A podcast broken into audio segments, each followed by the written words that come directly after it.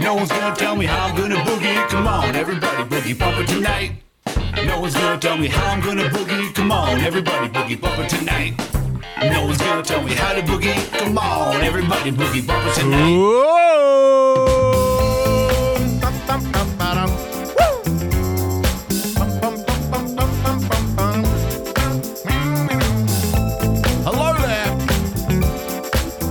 Good morning, good afternoon, and good evening, whoever you are, wherever you are, whatever you are. It's Wednesday night, and you're live with another edition of the Daily Boogie Podcast. Thank you so much for joining us, ladies and gentlemen, boys and girls. As always, tonight's recommended drink is cheap box wine. Tonight's recommended snack, Bland Brand No-Name Crackers. This is the official Wine and Crackers broadcast right here on D-Live.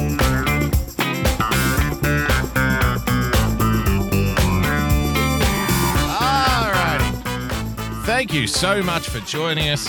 It's an absolute pleasure to be with you once again on this brand new floating time slot. See, here at the Daily Boogie, here at the Daily Boogie, we believe in keeping things interesting. That's why a major inconvenience to our audience will be spun as something that they really like, the new floating time slot. Where will the Daily Boogie podcast begin? Nobody knows. Oh, and that's what's so fun about it. It's like a mystery. It's like an Easter egg hunt every time we're live, isn't it? It's a, exactly. It's a feature, not a bug. Hey, we're here though. We're here now though, so that's the main thing. Thank you for joining us. Uh, if you'd like to become a full-time supporter of the show, I, I don't know why. I don't know why you would. I don't know why you would endorse this level of unprofessionalism, but just say that you're a uh, sick and bitter, lonely old spinster with nothing to speak, no grandchildren to speak of, no money to give your mo- uh, no children to give your money to. So if you've just got this money just piling up, gathering dust, if you'd like to be a supporter of the show. Iceman four four three three with the diamond. Support the Iceman, by the way. D Live dot T V slash Iceman four four three three. Thank you for joining us, sir. Hump Day Wednesday. It is Hump Day. I hope you get all the humps that your heart desires, which I'm sure is the meaning of it. Uh, but like I said, if you have all of this pointless, worthless money just sitting around gathering dust and you'd like to become a full-time supporter of the show, then please, by all means, head to patreon.com slash boogie bumper. Uh, subscribe to the podcast if you could. Please, please, please, pretty please. Surprise, uh, surprise. Hang on. I need a sip of smart juice. Hang on. Ah, that's the good stuff. If you'd like to subscribe to the podcast, then please, by all means, hit that subscribe button on your preferred podcast player. And of course, if you'd like to tell me how much you really enjoy the new floating time slot, then you can do so by following me on Twitter, at Boogie Bumper. So much to get through, as always, ladies and gentlemen, and so little time. Hope you had a lovely day, because I certainly did. I've got so I've got wonderful news for you tonight. Some very exciting news from down here in the land down under, because I like I like to keep you abreast of what's happening. Exactly, Premier seventeen, thank you for joining us. Smart juice equals box wine. It is it is the traditional uh, smart. It is the traditional invigorative sustenance of my people, and I'll thank you not to make fun of it. The floating time slot is keeping us on our toes, Marcus Glenbraid, yes. So even more than that, I've got other stuff that's going to keep you on your toes tonight. So I've got some wonderful news I'm going to touch on uh, from the land of down under, but also going to cover off a little bit of the U S election news because it is getting bizarre beyond belief. A couple of these videos I've got to show you. Holy shit.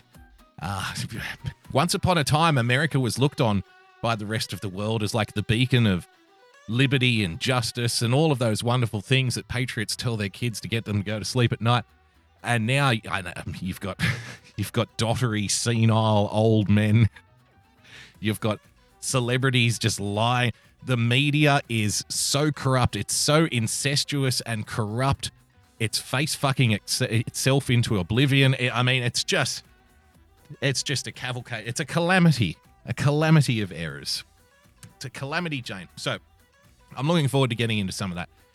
But before we get too far down the road, before we get even close to discussing any of that stuff, let's open up with this, because I thought this was absolutely wonderful. This is very well done. Uh, somebody put together this little montage here. If it works, because you know what Twitter video is like.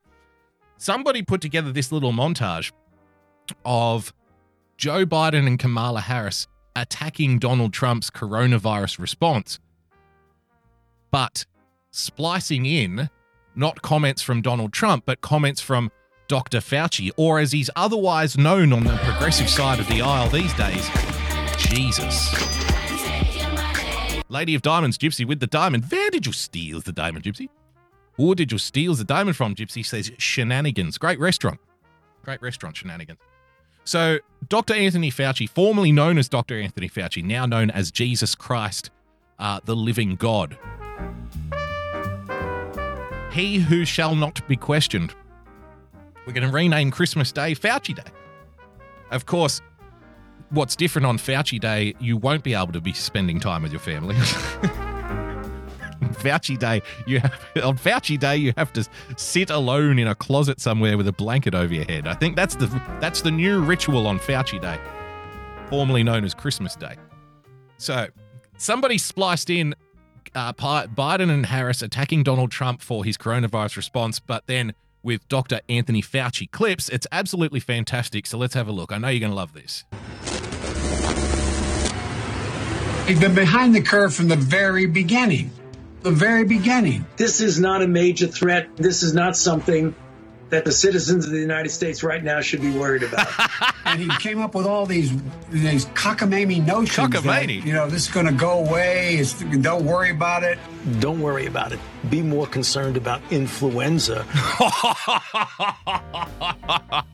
This is this is fucking dynamite. I love stuff like this. Because I'm sure I'm not alone here. I'm sure all of you have had, you know, similar conversations with your more progressive friends, or even, not even progressive, take the, the politics argument out of it. Just people who agree with lockdowns and say, you got to listen to Fauci, Fauci knows what he's talking about. And you can tell them till you're blue in the face that actually, you know, what, you, you believe the guy who has backflipped on every single point that you're making over the course of this? You know, this is the guy that you're telling me I need to trust?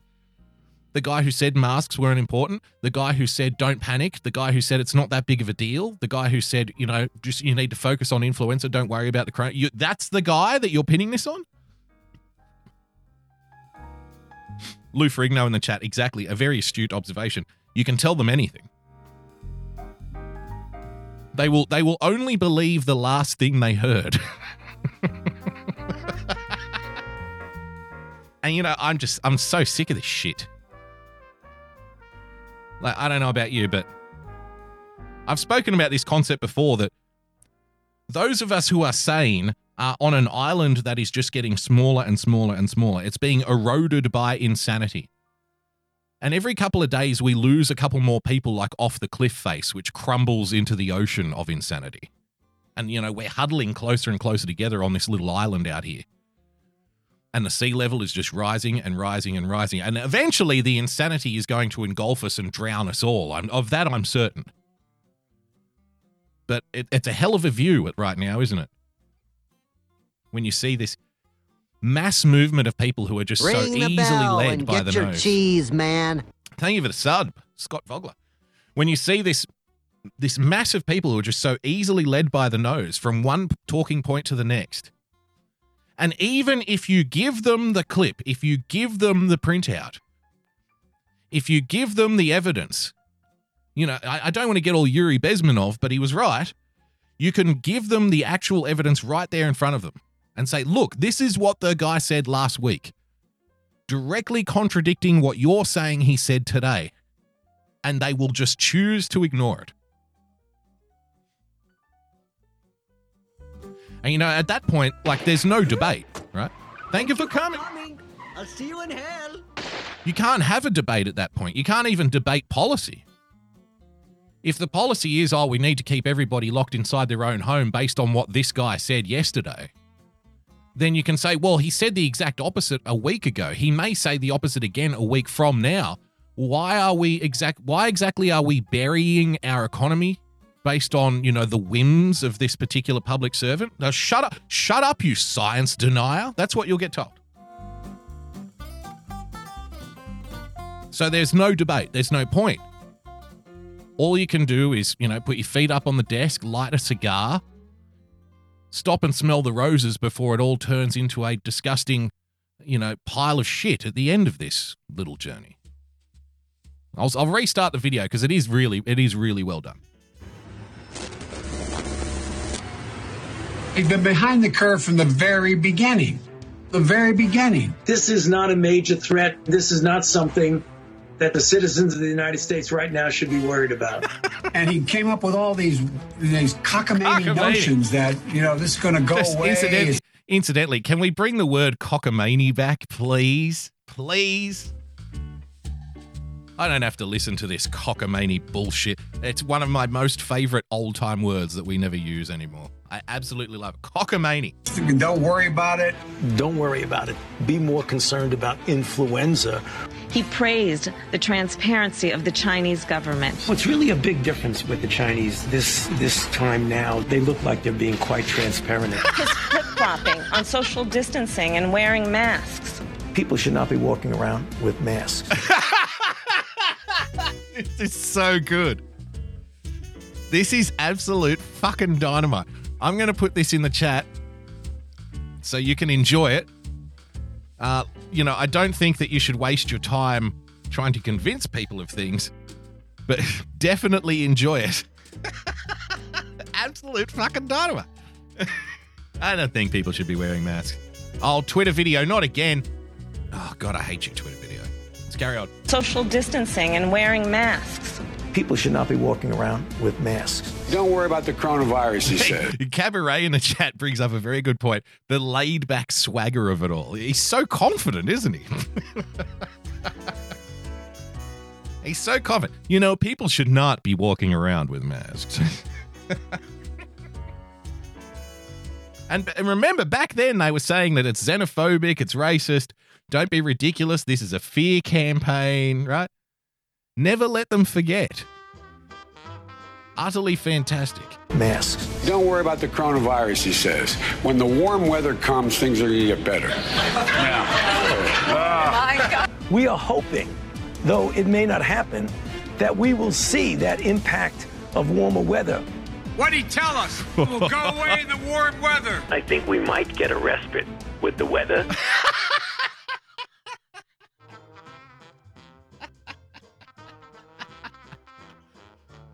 Oh, it's it's perfectly done. It's perfectly done because there's like no, there's no little extra little things that are just kind of squeezed in there. You know, they didn't try too hard. Some people, I think sometimes people, when they make these little uh, like compilation super cutty kind of videos, they try too hard to pack too much in. It's just a minute and eight seconds of comment, retort, comment, retort, comment, retort, comment, retort, and then bang, we're done. I like the fucking.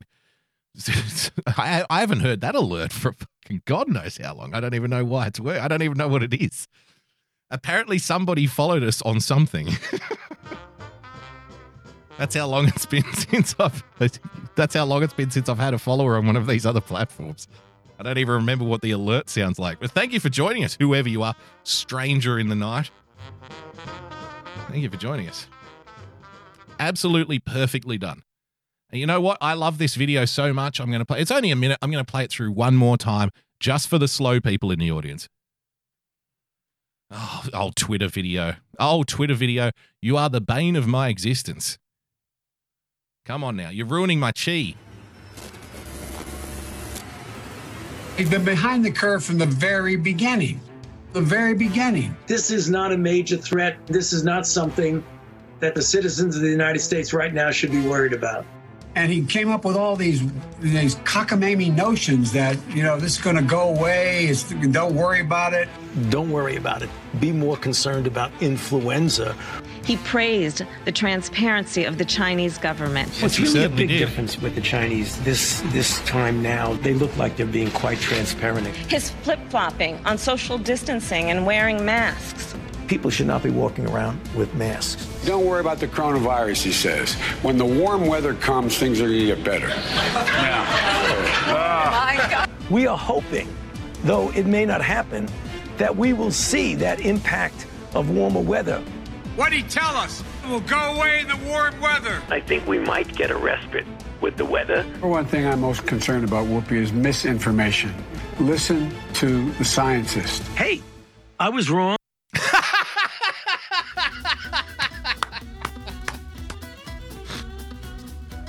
There you have it, ladies and gentlemen.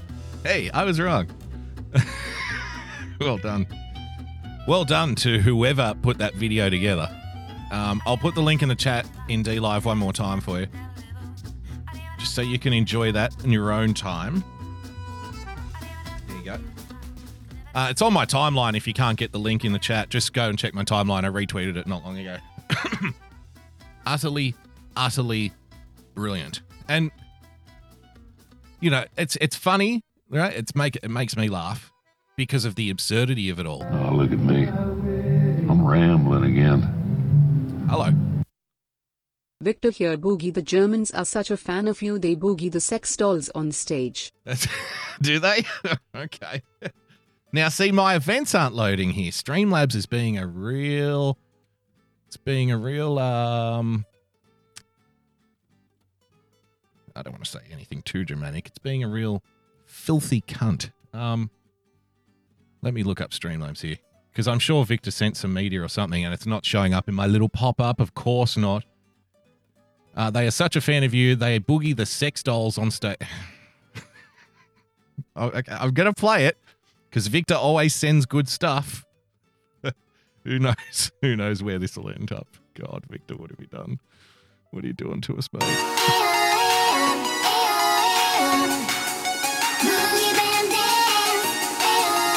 Boogie Bam Dance, huh? Boogie Bam Dance.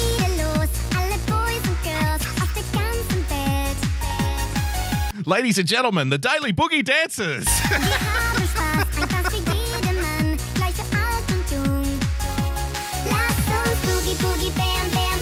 I like this. Boogie, boogie, bam, bam,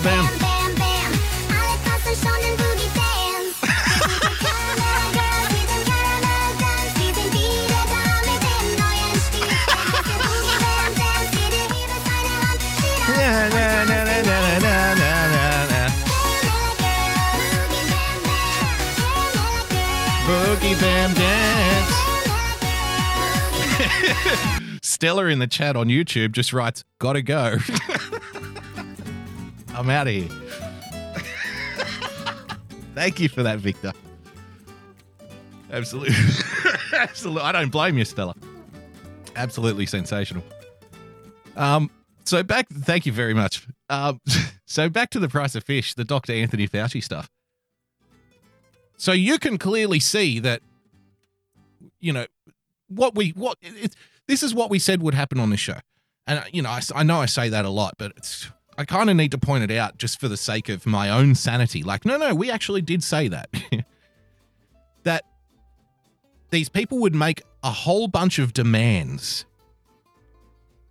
And then after getting exactly what they want from the people that they were demanding these things from, they would then turn around and blame the person who gave them what they wanted for the outcomes of the things that they demanded. Right? So they demanded that the economies get shut down, and they now blame the guy who shut down the economies for the fact that the economy is suffering, right? They wanted people to be locked out of their jobs, and they now blame the person who gave them what they wanted for people losing their jobs. It is insane. To any sane, rational person with two brain cells to rub together, this is obvious. The flip-flopping is obvious. The cause and effect is obvious. And who is responsible for it is obvious. And this is why I say we're on an island, an increasingly shrinking island of sanity. Because the majority of people will, they believe it. Because most people are stupid. Most people are dumb, dense, self-obsessed, ignorant, not paying attention to anything, and just believing what they want to believe, or believing the last thing they hear. outs- outsourcing their own ability to reason. The memories of goldfish being herded like sheep. If we could put the brain of a goldfish in a sheep, that would describe the modern voter. You know, being led around by a shepherd with a memory that only spans the last seven seconds. That's basically us at this point. So that video is utterly fantastic. But let's carry on here, because like I said, I've got good news for you, ladies and gentlemen. And, you know, prepare your applause gloves. Put on your applause gloves. Get ready to cheer. Get ready to say, congratulations, Boogie. Congratulations, Australia, because I've got some fantastic news for you. Ladies and gentlemen, over the last two days, we have recorded uh, two days. Let's do it this way. Two days ago, ladies and gentlemen, in my state of New South Wales, we recorded zero cases of coronavirus. Woo! Huh? How good is that? Zero. We actually got down to zero. In a state of over seven million people. The city I live in is a city of over five million people. We got down all the way down to zero. We won. We won. We defeated it. We beat coronavirus. How fucking good is this? Zero, baby. Zero. Now, yesterday, yesterday we did have two cases of coronavirus. Just two. Just two? Yes, sir. Just two. two thousand cases of coronavirus. No, sir. Just two. Okay, two hundred cases. No, just two. Just two? Yes, just two cases of coronavirus yesterday. So in the last forty-eight hours, we're talking about two cases of coronavirus in a, in a, in a state of over seven million people. Congratulations. It's all over. It's all done. We beat it. It's done. It's finished, right? I mean, this obviously means now that since we have got things back to normal, that the government will be racing out to inform us that, hey, normal life resumes, right? Remember, remember when they said if we can just get down the cases of community transmission, then we can all go back to normal. Life can return to the way it's supposed to be. Remember that? Well, great, great. Finally, we're here. So let's let's check the local news. I'm looking for the announcement, ladies and gentlemen. I'm looking for the announcement from my local government that, hey, all of the restrictions are gone. Everything's back to normal because we have defeated coronavirus. I've, I've been waiting for this for nine months. Let's go. Bigger group bookings and bigger weddings. They're among a number of restrictions that are being rolled back. What? The announcement made as New South Wales recorded zero cases of community transmission. Let's bring in Chief Reporter. What?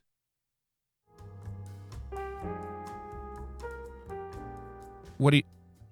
Hang on. What? Why are restrictions being rolled back? Why aren't they being, you know, abolished?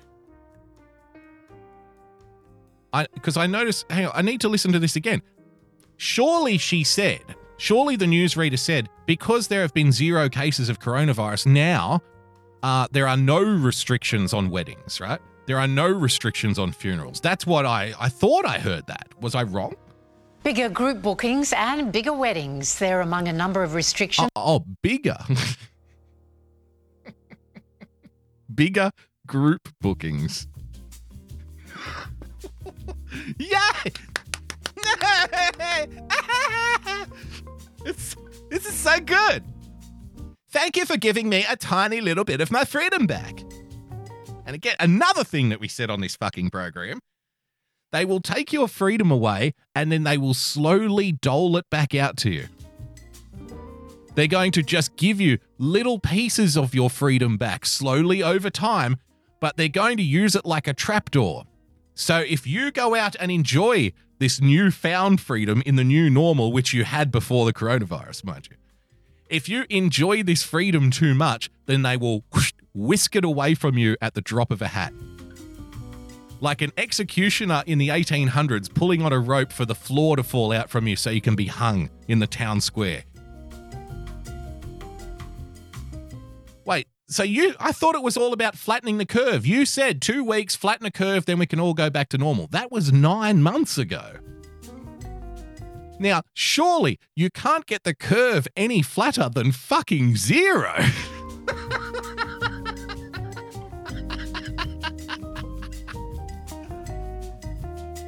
Congratulations, congratulations, Australia. Thank you for keeping me safe. Congratulations, you've got the coronavirus spread down to zero. As a result, you're allowed to have ten extra people at your wedding. Believe it or not. That are being rolled back. The announcement made as New South Wales recorded zero cases of community transmission. So let's bring in Chief it. Reporter Chris Reason. Chris, a positive result for our state. Yeah, good afternoon, and well, this uh, New South Wales government decision to ease those restrictions comes after more encouraging news on the COVID numbers today with no... Encouraging? If you're listening to the podcast, you can't see. They have in big letters on the screen, local cases, zero. And then underneath that, it says cap on group bookings increased to thirty. Literally zero. Literally zero cases. Congratulations, Australia. You can now have thirty people in one place at one time. Oh, thank you, Mister Government. Thank you so much. Do, to what do we owe this fucking generosity? Exactly, Premier in the chat. Take your shit and make you thank them for giving it back. one hundred percent. Yeah, from December first, mind you. Not today. You're going to have to wait. You're going to have to wait a couple of weeks before you get this little bit of freedom back so you can be in a room with twenty-nine other assholes because we've got zero cases. Congratulations, Australia. No new cases recorded across the state of New South Wales. We've had just four new cases and all of those in uh, hotel quarantine. So, so we've had four cases in quarantine.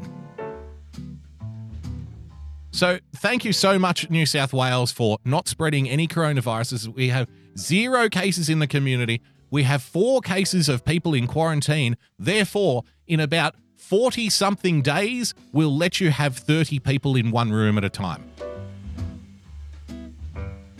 You know, you know what I most love about the government? It's not that they protect me. It's not that they keep me safe. It's not that they keep me informed and trusting the scientists. It's that they're so generous with us.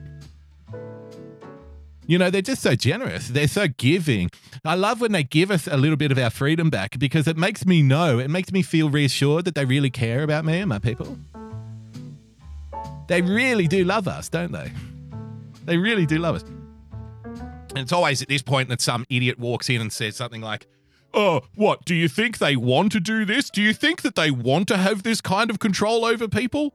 To which I always reply, yes. Yes, of course they do. They live for this. Politicians lay in bed awake in not at night for decades, dreaming of the day that they will be able to give press conferences and have everybody hanging on their every fucking word, and they will be treated like, you know, some kind of exalted leader, with everybody fawning over them and telling them, please, we love you. Can't you protect us? Can you keep us safe? Thank you so much for giving us this freedom. We love you. They live for this. Of course they want it. Because if they didn't want it, here's the thing, they wouldn't even do it. How about that?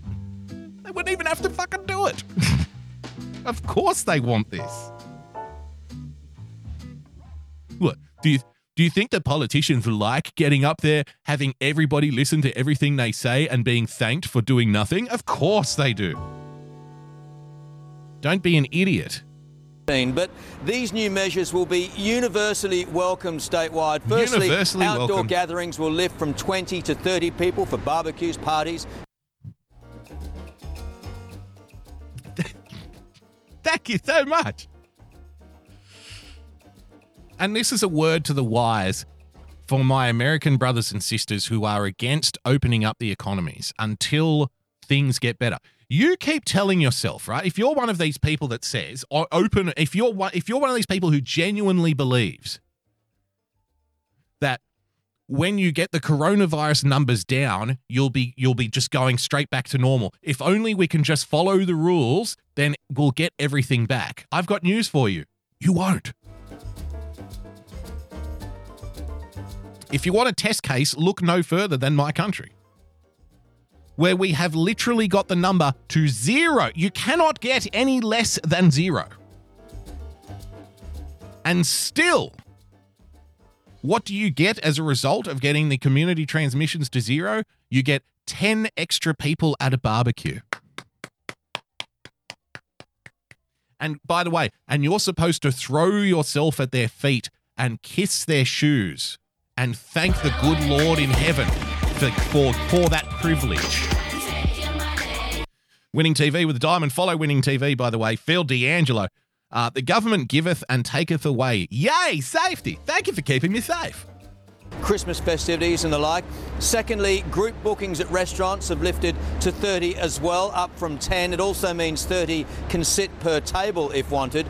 And also great news for weddings. The total numbers now to be lifted to three hundred people. That, again, will be uh, broadly welcomed by uh, that industry. All of those dependent, though, of course, on COVID-safe protocols being applied at all times. Now, the issue, though, of the Trans-Tasman bubble and New Zealand travellers... All of those, all of those new freedoms, congratulations for following the rules. You get a few of your freedoms back. All of those are only, only existent if you follow all of the other COVID safety guidelines, such as you can't, spe- you, you know, you can't sit more than one point five meters away from, uh, too close to somebody. It's going to have to be a big fucking table to have thirty people sitting there with one point five meters apart from each other. Yeah, exactly. Square square meter measurements at weddings. Smoggy in the chat. How romantic. It was our special day. It was our special day when we got the photos taken. We missed half of the family who couldn't fit in the shot. It was so wonderful because they had to spe- they had to stand one point five meters away from each other in front of the photographer. Pure insanity, ladies and gentlemen. Uh, let's go. Let's go to this one first, and then I'll show you how ridiculous it is getting. So we've got the zero. We've got zero community spread. We still have coronavirus restrictions, believe it or not. They told us that it was all going to go back to normal. I guess the government lied. What are the odds of that happening, huh? I didn't. I didn't think the government ever lied. In fact, they're not even lying now. They're prote- it's called protecting us, you selfish individual. It's called protecting us, you silly, silly man. Stop spreading your conspiracy theories. The government didn't lie. Didn't you hear them? We're allowed to have ten more people at a barbecue now. They love us and they love our freedoms. So, I guess this means now that we're down to zero, we're getting a little bit of our freedoms back. We're on the right path. We're tracking back as, as we should be. Ladies and gentlemen, it's time to check in with the medical health experts. Let's see what they have to say. Well, New South Wales has reached a critical point in controlling the virus, critical, according critical. to health authorities, uh-huh. as the state records just two cases of locally transmitted. Just two? So we had zero cases two days ago, and we had two cases yesterday. Again, in a state of over seven million people, two cases is nothing, literally nothing. Minister of Fun Kimmy with a diamond. What about dad's funerals and Indian food? Don't don't worry, we'll get to we'll get to funerals because I've got funerals for you up the wazoo. Uh, it's not going to be funny. You're not going to like the funeral story that I have for you. It's quite tragic and enraging, but we'll get to that. Don't worry about it. So now that we've got two cases in a state of over seven million people, which is statistically irrelevant, it's essentially the same as zero. Um, this is now a critical moment. It's critical. yeah, I, critical? Okay, critical. Critical in the sense that we should all be getting our lives back now? Is that what you mean? No, no, of course not. Transmitted coronavirus. Doctor Jeremy McAnulty from New South Wales Health joins okay. us now. Doctor, thanks for your time this morning. Thanks, we thanks. just heard... Thank you for your time, Doctor. I know your time is so very important. I know your time your, your time is so valuable. Thank you for gracing us with your presence, sir, your highness. Children, children, shut up now. The doctor is about to speak. Everybody tools down. Can I have your attention, please? Since we now can have three hundred people at the wedding, can we can we do one of these, please? Everybody, can I get your attention, please? Your your leaders, your rulers wish to address you, citizens. From the boss of Hillsong there, three hundred and an indoor wedding from Friday, but no changes for church. Why not ah. if they have the space? Ah, okay. So you can have three hundred people at a wedding now, thirty people at a barbecue, but nobody at church. Coffee Talk with Sandra with a dime at D-Live.tv slash Coffee Talk with Sandra. I need all these clips spread everywhere. Um, every clip I have, because sometimes people get in touch and they're like, oh, can I get that clip? Can I get that clip? If you go to the Podbean website, which is linked in my Twitter bio, that's where I post like the raw audio of every single episode. Every single episode that I post, I put everything that I refer to in that episode. So every link, every video, every sound clip, whatever, I link it in the description underneath each episode. So if you ever want like something that we've talked about on the show or whatever, just go to the Podbean website, look for the episode you're looking for, and then go underneath. You'll see all the links posted under the description for each and every episode. Well, uh, these are very difficult decisions to make, and we work very we've got to make sure. Very difficult. Coffee Talk with Sandra with the diamond boogie words. I don't know what that means. Are you referring to this boogie bam bam dance? Why not?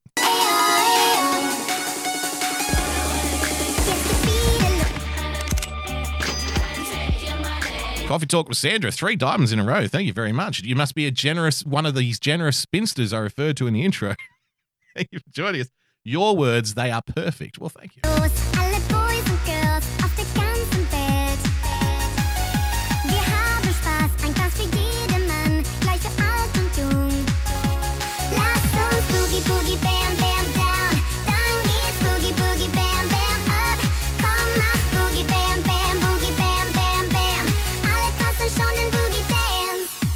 There you go.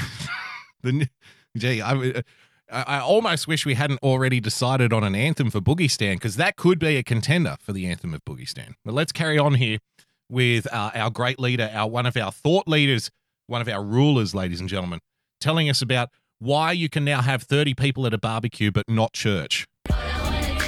Jesus hates coronavirus, apparently. Lady of Diamonds Gypsy with the diamond. Where did you steal the diamond gypsy? She says they're probably traps. Well, I certainly hope so. Well, uh, these are very difficult decisions to make, and we very we've got to make sure we've got the, the balances right. Uh-huh. Um, weddings you have to plan for and book ahead, uh, but the government is looking very closely each day at the settings to make sure we've got people safe. So our main priority, of course, is always to keep uh, COVID at bay and people as safe as we can. Now, listen to this, because I've noticed this happening a lot lately. People are playing this game of pass the responsibility parcel. We've pointed at politicians doing it, right?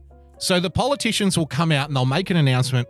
Okay, here's the announcement. We're entering stage four lockdowns, talking about it like it's fucking cancer in the first place. That's why they use these terms like stage four, to tell you how deadly it is surreptitiously. Well, we're entering stage four lockdowns and, uh, nobody's allowed outside, otherwise you will be dragged to the ground and arrested and hauled off to prison. And when you ask the politicians, uh, excuse me, sir, do you think that that's fair? Like, do you think that it's right to arrest people who have broken no law? Uh, look at all of these people who have been arrested. What are your comments on these people who are receiving fines for doing nothing wrong? The politicians will then turn around to you and say, well, it's not me. That's the health guidelines. You know, they'll literally say, it's out of my hands. It's not my problem. That's what the health guidelines say. No, no, no. But you're the one making the fucking rules, sir. It is your problem. You're the one who's put this into practice. The health guidelines are not some, you know, all-conquering tome of wisdom which we must abide by. You can, of course, not enforce these ridiculous rules. You can, of course, not put these rules into practice, but they pretend like it's not their problem. So I, I am seeing a lot of this. Now, look at this guy. Have a listen very carefully to what this guy says in regards to the church. And, you know, I'm not a big rap on Hillsong Church. For my personal thing is I'm not a big fan of Hillsong, but that's fine. But if I'm not a fan of them or not, they have a point here. Why is it three hundred people can go to a wedding and thirty people can go to a barbecue, but we can't have the people that we want in a church service, right? Very basic question. Have a listen to the way this guy answers it, okay? Well, uh, these are very difficult decisions to make, and we work, we've got to make sure we've got the, the balances right. Um, weddings you have to plan for and book ahead, uh, but the government is looking very closely each day at the settings to make sure we've got people safe. So our main priority, of course, is always to keep uh, COVID at bay and people as safe as we can. Okay. Now, did you hear in the response there? It's very slight, but just pick up on the... He's not saying the government as if he's removed from it. He's saying we. You know, we here in the government are working through these decisions. It's our priority to make sure that we keep everybody safe, okay? He's speaking of the government in terms of the collective, like he's part of it. We are doing it, our responsibility, we here at the government. So then, the, then comes the follow-up question, okay? And then listen to how his tone changes. So can we um, expect a change or a decision on churches in the next few days? Well, these are decisions for the government, so in health...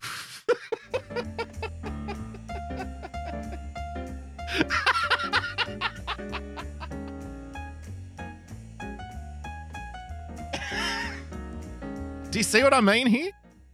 About outsourcing responsibility? So we here at the government, we're working through these issues. Uh, our, our primary focus is to keep you safe. We here at the government care, blah, blah, blah, blah, blah, blah. Uh, sir, what about the outrage? Well, that's a decision for the government. But I thought you said you were part of the government. Well, I'm not part of the government, but definitely we here at the government. Unfucking believable. From from one sentence to the next, the story changes. Like we played that clip at the start of the show of Doctor Anthony Fauci, you know, uh, maybe a month ago, two months ago, six months ago, saying the exact opposite of what he says now. D- never mind months. How about seconds? The story changed five seconds later. As soon as there was a little bit of pushback, as soon as somebody asks for a little bit more explanation, or as soon as somebody tries to get an answer, all of a sudden, oh, hey, it's not my problem. It's got nothing to do with me. Have a listen. Health, what my job is in my part of health is really to... Oh, I'm, I work in the health department. What my job is, I'm not part of the government.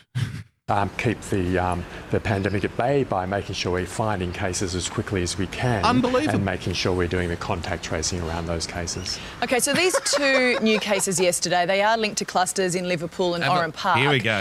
So why are you so worried the the state is once again at a critical point? Well, as we know, this virus is, is what we call a stealth virus. It, it... It's a stealth virus now. Do me a favor. Honest answers only, okay? Press one in the chat because he said this is this virus is what is known as a stealth virus. This is what we call a stealth virus. Press one in the chat if it, at any time over the last nine months you have heard the term stealth virus before. Press two in the chat if you haven't.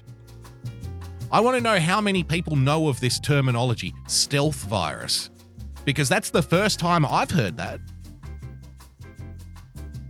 And he's acting like, oh, no, it's commonly known as a stealth virus. This is what we refer to it as. Really? Since when? When did that start happening? Stealth virus? I'm I'm seeing wall-to-wall twos if you're listening to the podcast. Everybody in the chat's like two. Haven't heard that one, but haven't heard that one yet. Haven't heard stealth virus before. Do you get the feeling that they're setting up the next talking point? Do you get the feeling that they're setting up Rainbow Six COVID ops? So do you, do you get the feeling that they're setting up like the next move? Because we're down to zero cases, two cases. We've still got restrictions. Something isn't adding up here. We were told it's about flattening the curve. Now we now we get to zero and it's not fucking good enough. Now it's a stealth virus. Have a listen to this, ladies and gentlemen. First, he's he's representing the government, but he's not part of the government, or he is part of the government and he's not representing the government. He's representing health. He doesn't know who he's representing. And now we're talking about a stealth virus. Have a listen to this. The state is once again at a critical point. Well, as we know, this virus is, is what we call a stealth virus. It, it um, can bubble along beneath the surface without uh-huh. presenting clear symptoms. So people yeah. might have just really mild symptoms like a cold and not come forward for testing, okay. or even no symptoms sometimes. So um, sometimes... See how he see how he slipped in there? People can have a cold and not come forward for testing? Oh dear. Oh dear. Look at the next talking point just presenting itself over the horizon, huh? The stealth virus. People aren't coming forward, getting tested. Coffee Talk with Sandra with the diamond. She says bullshit virus. Oh, come on now. Don't be ridiculous. So we've had zero community transmissions. It's a stealth virus. People aren't coming forward and getting tested. Where do you think this is going to lead? Because we've still got the restrictions, right? We've still got lockdowns. You can still be fined or arrested for breaking lockdown restrictions, even though we're at zero. Where is this headed? Sometimes we, if people aren't really, really vigilant um, uh-huh. th- and don't think, oh, this could be COVID unless it's, you know, I've got to prove this is COVID unless it's, um, right. not assume it's a cold. It's very easy um, to follow. We'll miss cases. So that- we'll miss cases. Wait a minute. If you're not following along, let me break it down for you. They're saying that this is a critical moment in the coronavirus lockdown saga, right? Because we've only had two recorded cases in a state of over seven million people, right? It's critical because of all of the cases we're not getting now. I shit you not. I shit you not. The justification for the continued lockdown now is going to be all of the people that we aren't getting. Because the numbers should be higher. But it, the numbers should be higher than two. This, this will be the talking point. Prepare yourself for this. Mentally prepare for this. Because it will be maddening when it happens to you. It will be enraging. That for months and months and months, people have been saying, look at the high numbers, look at the high numbers, look at the high numbers. And then when the numbers actually get down to zero even, they'll say, no, no, no, no. The reason we need to keep doing these restrictions is because the number is zero. They'll say the number is zero because there's a whole bunch of people out there who have it that we aren't getting. So we need tighter restrictions. Because of all the numbers we don't have. Mentally prepare yourself for it, because if you don't prepare yourself for it, you may go insane when that happens. Have a listen to this setup one more time. Is what we call a stealth virus. It, it um, can bubble along beneath the surface without presenting clear symptoms. So people might have just really mild symptoms like a cold and not come forward for testing, or even no symptoms sometimes. So. Um, Sometimes we, if people aren't really, really vigilant um, and don't think, oh, this could be COVID unless it's, you know, I've got to prove this is COVID unless it's, um, not assume it's a cold, um, we'll miss cases. So that's why it's just so important that we um, all take any even mild symptoms, such as a cold, um, very seriously. On the day you get the symptoms, don't wait. See if it goes uh, away. On okay. the day you get the yep. symptoms, yep. go along to one of the many COVID clinics, get a sure. test, rule out COVID, yep. and, yep. and everyone will be safer. Yep. Do you need to be careful how often you use that terminology, though, critical point? Because you will potentially get to, to a stage where people stop listening to that message.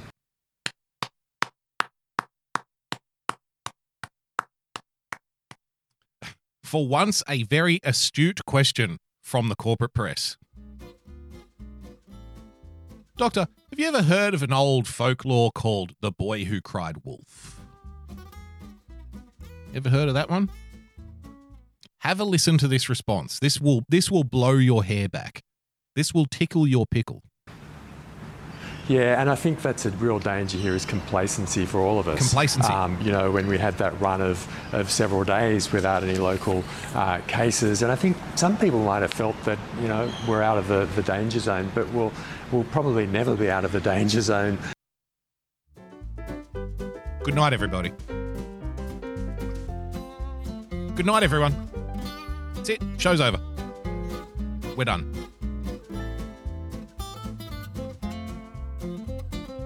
Just let that settle in.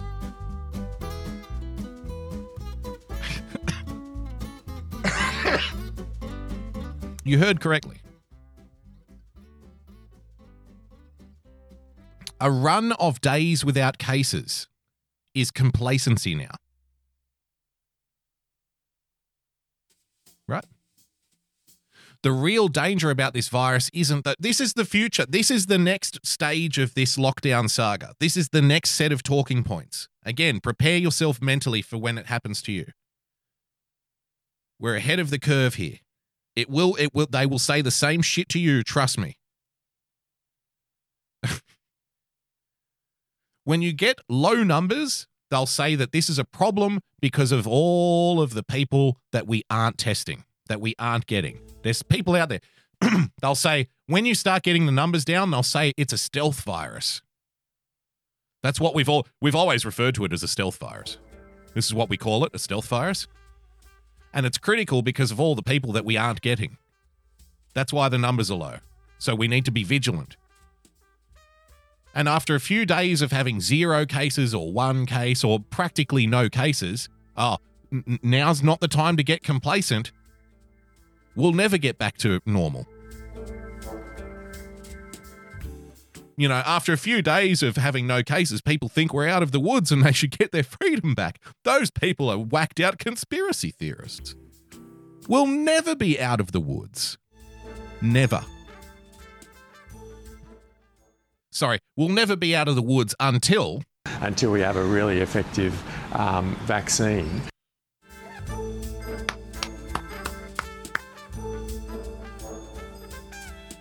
One more time, ladies and gentlemen. One more time. Do you need to be careful how often you use that terminology, though, critical point? Because you will potentially get to, to a stage where people stop listening to that message. Yeah, and I think that's a real danger here is complacency for all of us. Complacency. Um, you know, when we had that run of, of several days without any local uh, cases, and I think some people might have felt that, you know, we're out of the, the danger zone, but we'll we'll probably never be out of the danger zone until we have a really... And he's, and he's laughing while he's saying it. He's laughing while he's saying, we'll probably never be out of the danger zone until we get a vaccine. I'd have felt that, you know, we're out of the, the danger zone, but we'll we'll probably never be out of the danger zone until we have a really effective um, vaccine.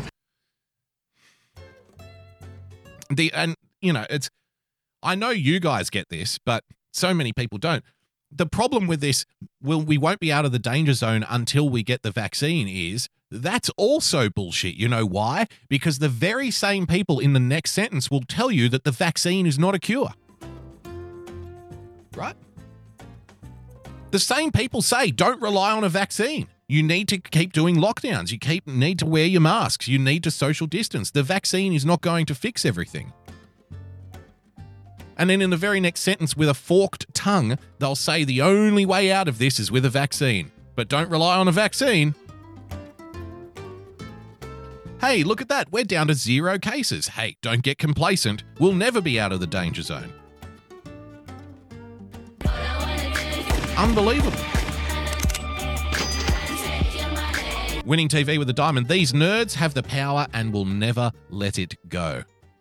Follow Winning T V, by the way, d live dot t v slash Winning T V. So, let's rewind the clock. Nine months ago, you were told two weeks to flatten the curve. That was nine months ago. Nine months later, we're still in it. We have flattened the curve so much that we have literally got the local cases down to zero, not just once, but for days and days and days.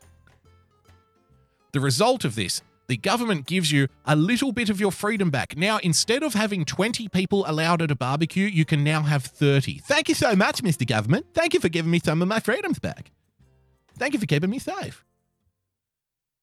And when asked about this, hey, does the church have an argument here? Is the church right to be outraged here that they're not allowed to have normal church services, even though the number is zero? The guy who is representing the government, but then says that he's not representing the government, says, well, the, we here at the government, we care about you and we're, we're, we're trying to protect you, but I'm not from the government. That's a decision for the government. I work for the health department. He then refers to the virus as a stealth virus and says, you know, this is what we call it, a stealth virus, as though that's always been the case. I put the snap poll in the chat. Nobody has ever heard the term stealth virus yet. First time today. Acting like it's always been known as a stealth virus. So it's a stealth virus.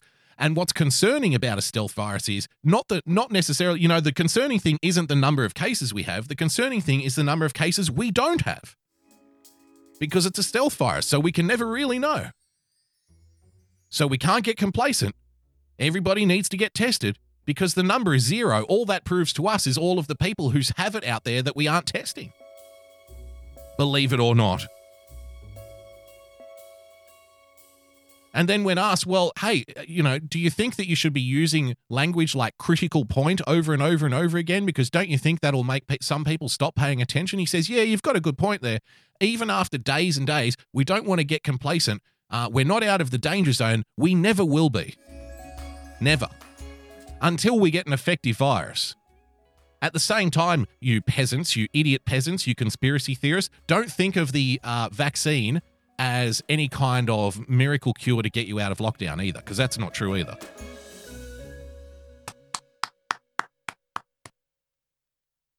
And then on top of it, the, the, the hacks in the media will have the fucking audacity to suggest that you're the problem. That you're an idiot, you're ignorant, you're confused, you're a conspiracy theorist for thinking that locking down economies leading to people losing their jobs, losing their homes, losing their businesses is a bad idea. When all you're doing is referring to what they say as the evidence for it being a bad idea. Not good enough. You're supposed to shut up and not question a damn thing. Shut up and take your medicine, you idiot peasants. It's a stealth virus now. We'll never be out of the woods. So what if we had days and days of zero cases? That just proves that we aren't testing enough people. Unbelievable. Unbelievable. Well, it gets better. Here's a story for you, ladies and gentlemen. Someone was asking about funerals the other day. How about four? Medical professionals in South Australia are calling for urgent action this morning following shocking revelations about the deaths of four babies. The newborns were denied life-saving heart surgery because it wasn't available in Adelaide and they couldn't be transferred interstate because of travel restrictions.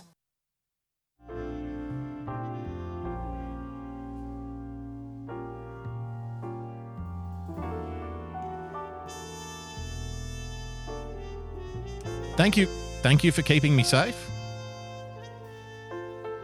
Thank you for keeping me safe. So what? We're, we're, we're, now, we're now killing newborn babies? We're now allowing newborn babies to die because we don't want them travelling across a border to protect people? Ben K. Veritas with the diamond. Maybe they overlooked almost one hundred percent of stealth cases. Exactly. So we're now letting newborn babies die when the option to save them is readily available. When the solution is right there. No, no, no. We can't let these newborns cross the border because we need to protect people from the stealth virus, which has had zero cases over a number of days. Literally, literally. Thank you for keeping me safe, Mister Government. And the, the thing that the thing that I like most about this, the thing that gets me most about this is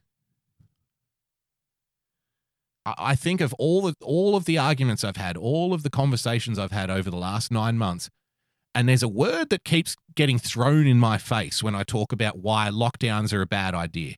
The word is empathy. Right? People say people say that I'm selfish and I have no empathy. the people who support these ridiculous, insane guidelines are the ones that will accuse me, who is against these guidelines for a whole bunch of reasons, of having no empathy. And they will allow newborn babies to die in order to prove that they're right. So, in the name of empathy, consider what these parents are going through, knowing that their little baby died unnecessarily. Consider what these families are dealing with. In the name of empathy, put yourself in their shoes. And empathetically, whoever is responsible for this, whoever said, no, no, no, whoever said, no, no, no, we can't let the babies through. That's the rule. Sorry about that. They're just going to, I'm sorry, the babies are just going to have to die. Whoever ultimately signed off on that, whoever ultimately created that circumstance in the name of empathy, empathetically, I hope that karma comes back and empathetically, metaphorically, cuts your pathetic black little heart out. I genuinely hope that. In the name of empathy. I hope that you get to empathize with these people. I hope that you get to experience what they're going through right now. Empathetically. And karma returns upon you a, a state of misery and self-loathing that nobody has experienced before. Empathetically. Because after months and months and months and months of being told that I have no empathy and I'm selfish. I'm not the one that's giving the all clear for newborn babies to die when there's absolutely no reason for that to happen. That's you. So you can shove your moral one-upmanship, you can shove your high ground, fair up your self-entitled, self-righteous ass. With violence. Empathetically.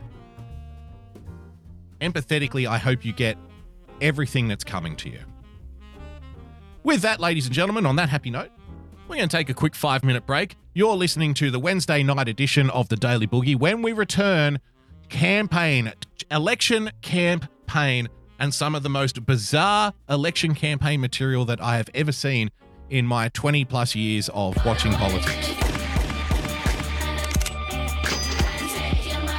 Thank you for the diamond, Minister of Fun, Kimmy. We'll be back in five. Stick around. You're listening to the Daily Boogie Podcast.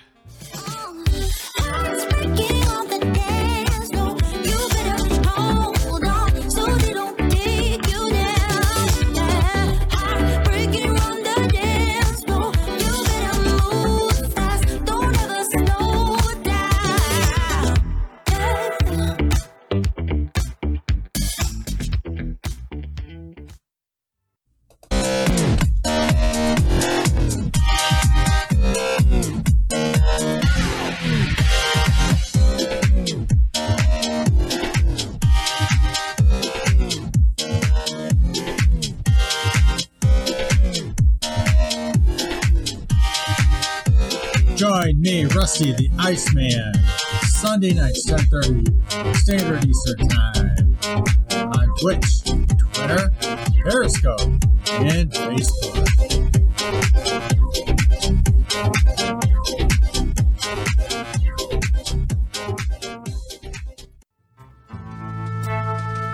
Do you like your novelty comedy songs organic?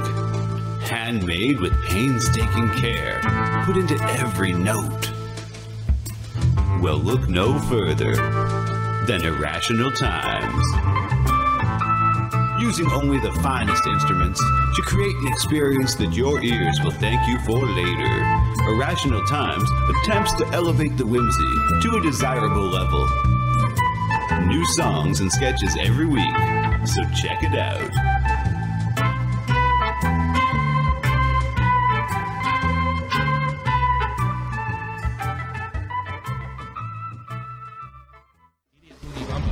Idiot Boogie Bumper. Idiot Boogie Bumper. Idiot Boogie Bumper. Idiot Boogie Bumper. Idiot Boogie Bumper. Really giving that one a workout. Come on. D-Live.tv slash J J Stone.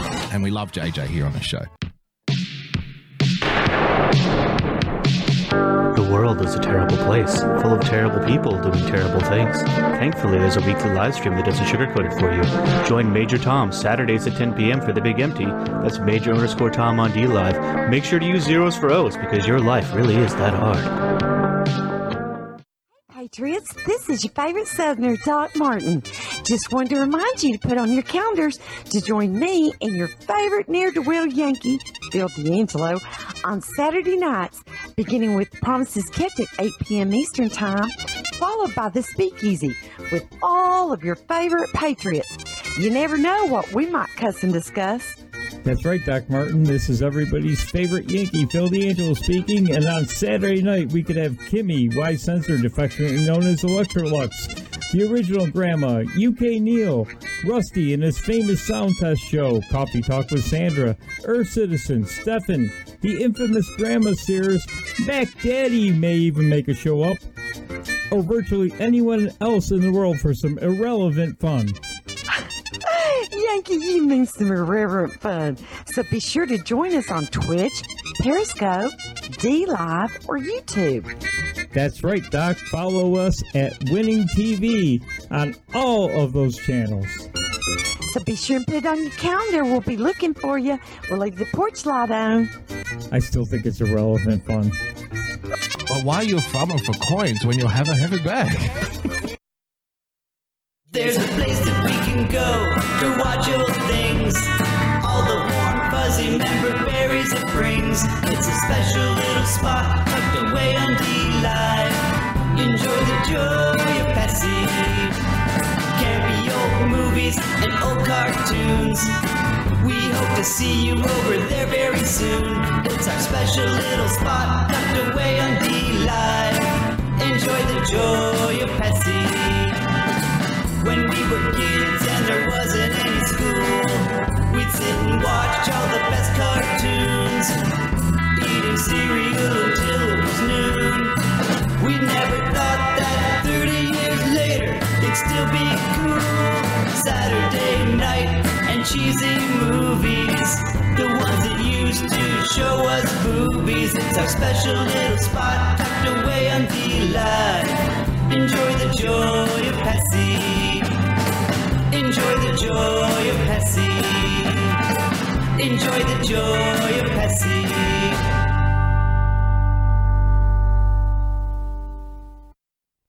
This just in! The global officials that can help all, also known as Got You, have now banned all boogieing and boogie-related movements worldwide. Public safety is the main concern, they say, and people are reminded that boogieing is contagious. Anyone caught boogieing will be dealt with in the harshest terms police have reported. Sometimes this world can get you down. There's just one thing you can do. And shake it all around. No one's gonna tell me how I'm gonna boogie. Come on, everybody boogie bumper tonight. No one's gonna tell me how I'm gonna boogie. Come on, everybody boogie bumper tonight. No one's gonna tell me how to boogie. Come on, everybody boogie bumper tonight. Ayo, boogie bandits.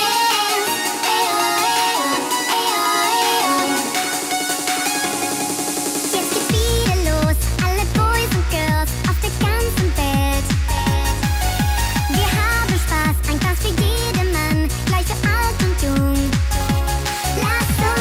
Boogie, bam, bam, down. Dann geht's Boogie, Boogie, bam, bam, up. Komm, mach Boogie, bam, bam, Boogie, bam, bam, bam.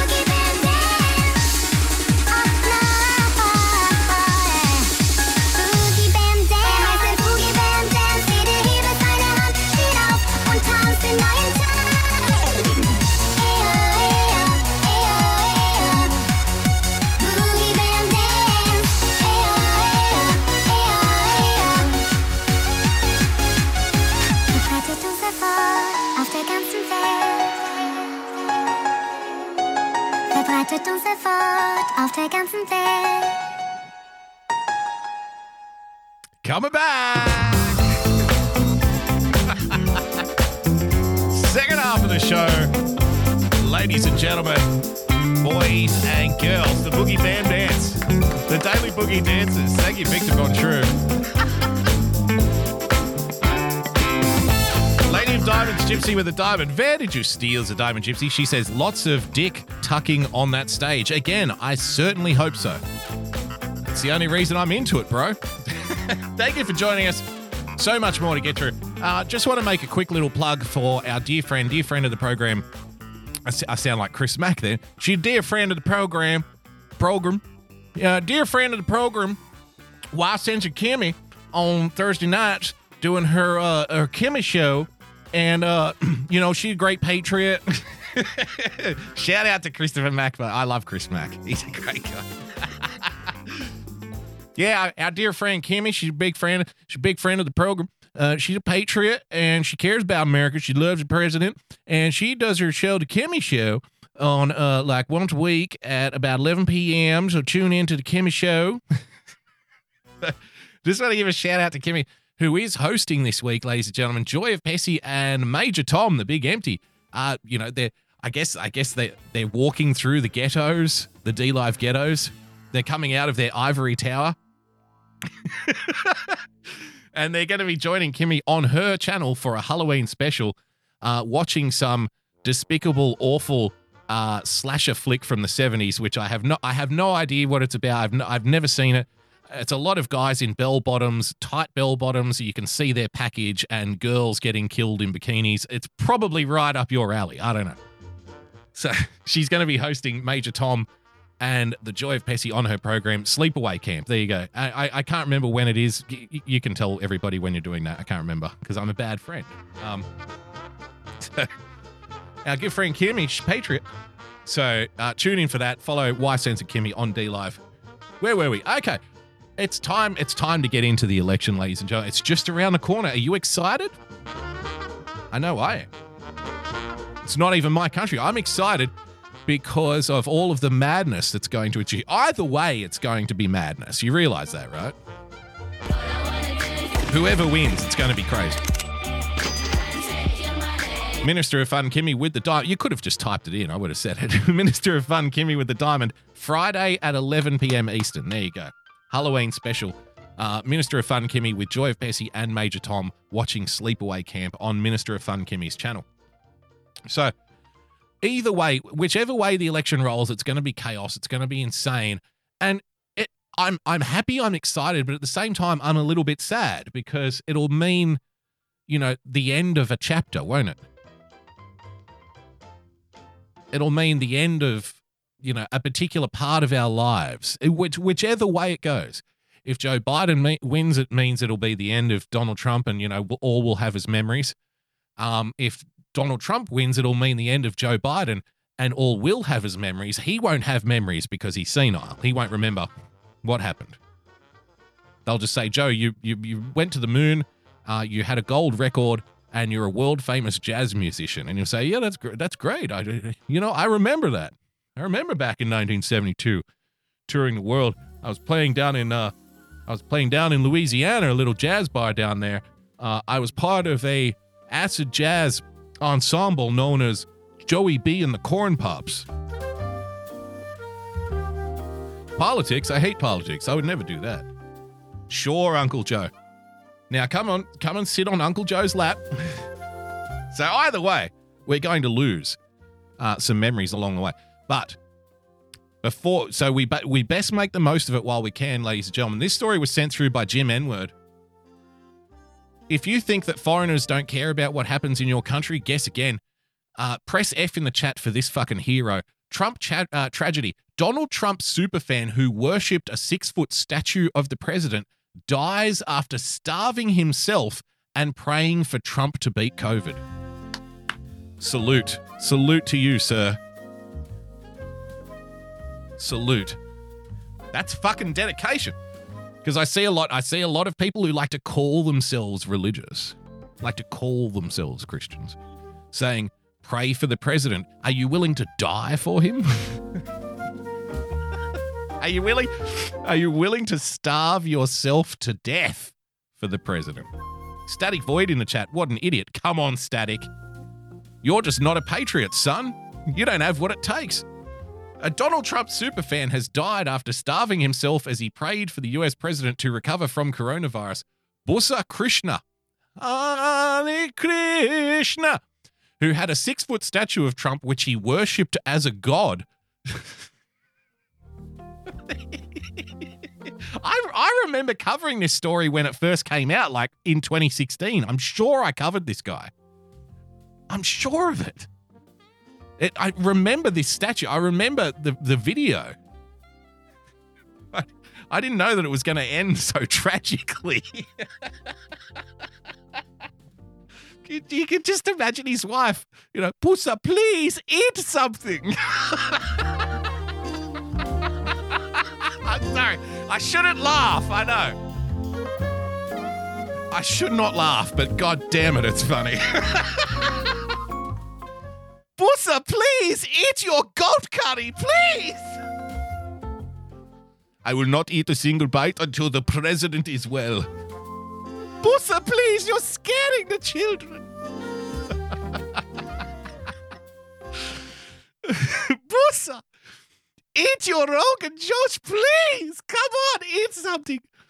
He died of a suspected heart attack in India on Sunday. The thirty-five-year-old farmer was filmed crying when he learned that Trump had taken ill and became depressed. Krishna had reportedly been in good health before his death and had become known as Trump Krishna in his village. Ragapathy, a local police officer, said Krishna had left the village two weeks ago to meet his parents in another part of the state. He said it is there that he passed away due to a cardiac arrest. His family posted an update on his Facebook page which read Krishna had died, quote, due to tension for Donald Trump.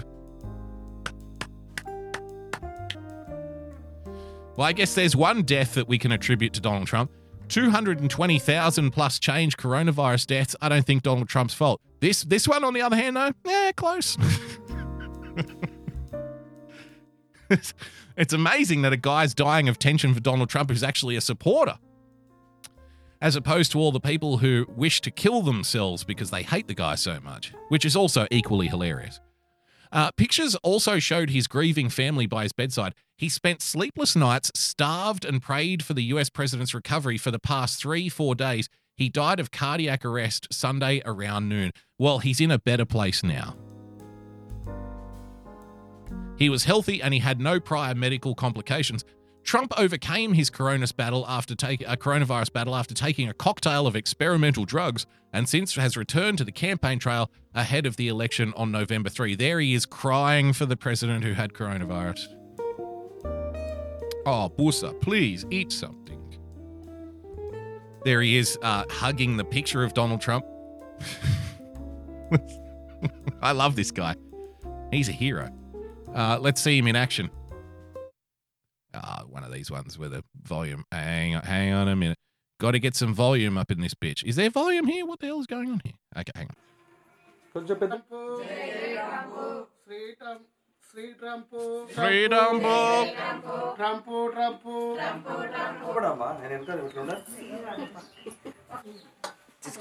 Trump. The Church of Donald Trump.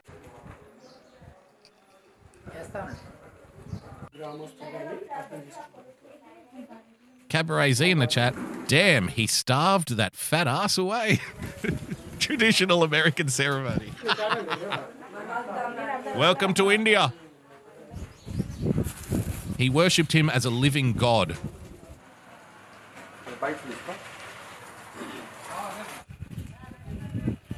Uh, I'm no expert. Is it just me or are there a few stars missing off that flag? Hang on, let me count them. Let me... Three, six, eight, fourteen, twenty-one. There's twenty-nine stars on that flag.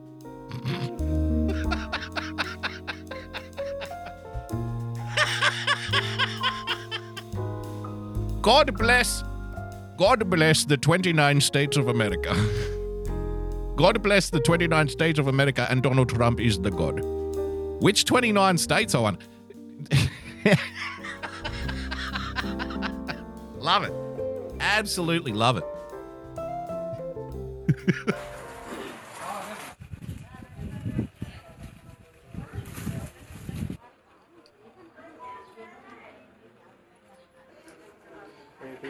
It will be a cold day in hell before I recognize Hawaii.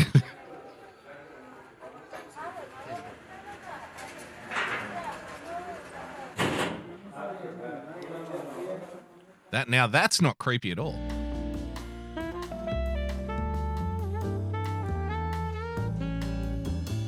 If you're listening to the podcast, you can't see. We're looking at a wall at this guy's house where it appears he has written Trump repeatedly on the wall in blood. I love the third world. We have so much to learn from other cultures. You know, Americans, if you worshipped Trump as a living god under the proud, the proud stars and twenty-nine stars and stripes, maybe you would be a little better off. Have you ever thought about that, you bigot? I want you to write Trump's name on the wall in blood, salute the twenty-nine states of the of the Republic, and worship Trump as a living god. This is progress. Congratulations. So F in the chat for Bussa. Bussa, the Trump Krishna, ladies and gentlemen. A uh, little bit of wonkiness here. I'm I'm acutely aware that the only person that will be interested in this story is probably Winning T V, who is a campaign nerd like myself. This one I found funny, though, for a number of reasons. Trump's cash woes mount as Biden laps him. Oh, we're back to boasting about how much campaign money we have again. It's at this time I would like to remind the audience that they have not learnt a single goddamn thing since twenty sixteen, have they? Remember how much money Hillary Clinton had in twenty sixteen? What was it? Over a billion dollars that was spent on the campaign? Over a billion? She can't lose.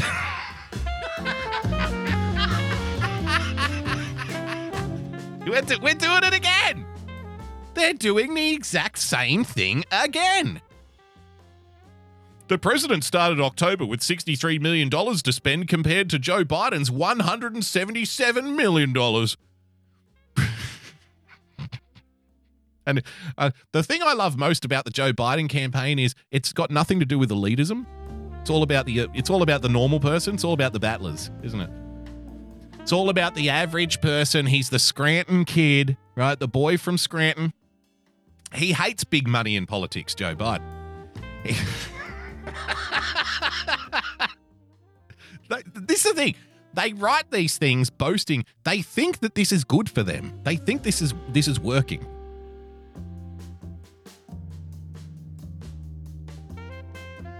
They think this makes him look better. Joe Biden has three times as much money to spend in the campaign. That's because he's against big money and he hates billionaires.